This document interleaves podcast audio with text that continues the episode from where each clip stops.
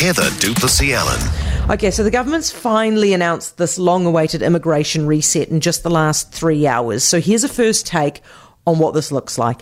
Now, depending on what industry you're in or what job it is that you're trying to fill, desperately, I might add, desperately trying to fill, you are going to be either stoked at today's announcement or you are going to be gutted because that is really what is going on here. This is the theme of the thing. We're picking winners, right? People are either stoked or they're gutted. So if you're stoked, it's because the job that you're trying to fill is on what the government is calling the green list, which means that you can get that migrant doctor or that migrant structural engineer or that environmental research scientist into the country faster. It's a streamlined process that's going to make your life a lot easier.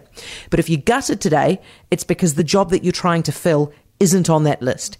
And you might be surprised to know some of the jobs that are not on that list. For example, given the much discussed shortage of builders that we've got in this country, qualified builders are not on the list. Why? Go figure. Nor basically are in demand web developers not on the list. IT sector crying out for this kind of stuff.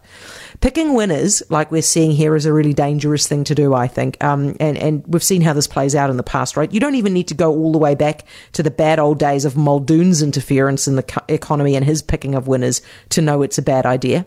Just look at the Labour government's interference in picking of winners during the lockdown. I mean, they were picking supermarkets as the winners and butchers as the losers. How did that go?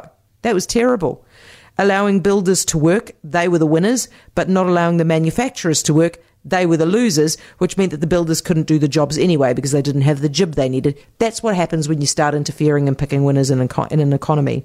Now, having been through all of that stuff, I don't think any of us have the confidence that a bureaucrat in Wellington knows what workers a business in Gore needs urgently or critically. So, having said all of that, though, this announcement has definitely surprised on the upside because mostly because the government seems to have gone soft at face, va- face value at least on slashing migration really hard. Remember how hard they've gone on that. They wanted to slash migration. They wanted to stop people coming in. Remember how Labour campaigned back in 2017 on cutting immigration back from 70,000 arrivals a year right back to 20,000 arrivals a year instead. Looks like all reference to that kind of slash and burn and caps like that is gone. Today, instead, Labour is trying desperately to sound like they understand that there's a labour skills crisis and they're trying to sound as if they are going to bring in those migrant workers that we so desperately need. Now, that is great and we have to celebrate that. Let's see how it plays out in practice. Here's hoping that they can back up that promise with delivery this time.